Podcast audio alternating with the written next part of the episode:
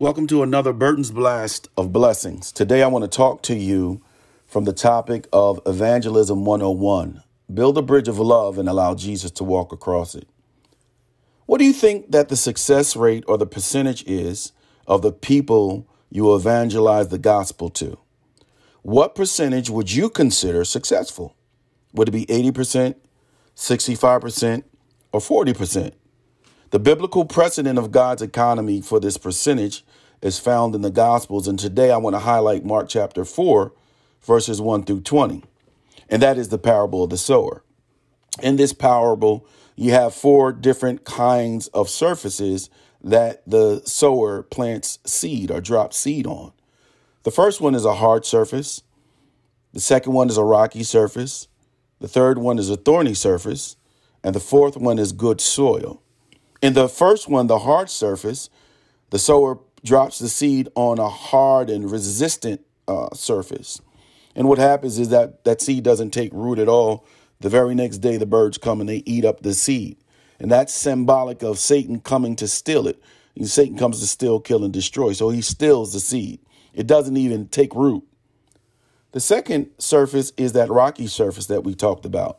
And there's not a lot of soil there, but the seed does drop into a part of the soil. And it represents those who listen to the word, but they don't retain it.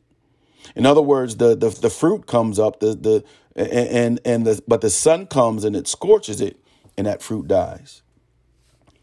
The third surface is that thorny surface that we talked about.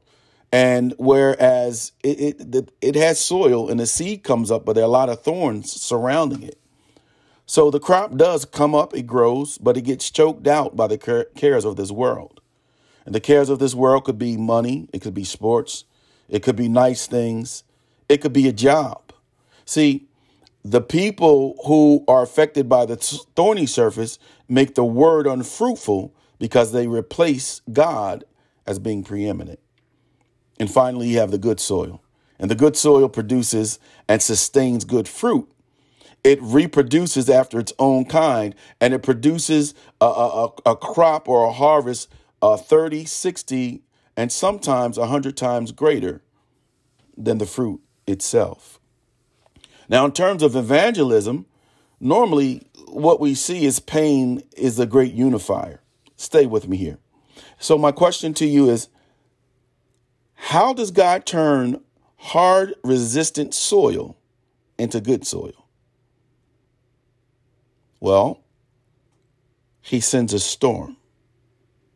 Yeah, I said it. He sends a storm.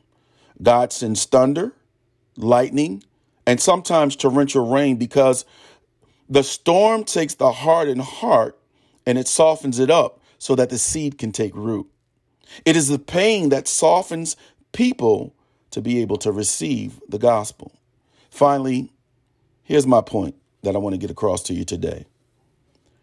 I know there are people who have been witnessed to a million times and they've either rejected or they've ignored the gospel. I understand that. But in these last two years of COVID and complex trauma and loss after loss after loss after loss, it's caused folk to start to reflect on their own mortality. And all of this has created a crack, y'all. And because it's created a crack, that's when you build the bridge of love between your heart and those who are hurting. And simply allow Jesus to walk across that bridge that you've built. Now, this is Evangelism 101. So I encourage you today build the bridge of love and allow Jesus to walk across.